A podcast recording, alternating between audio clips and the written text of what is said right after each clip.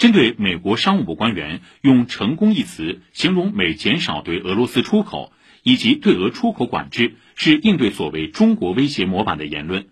我外交部发言人汪文斌昨天指出，不知道美方这位官员所谓的成功从何谈起。汪文斌说，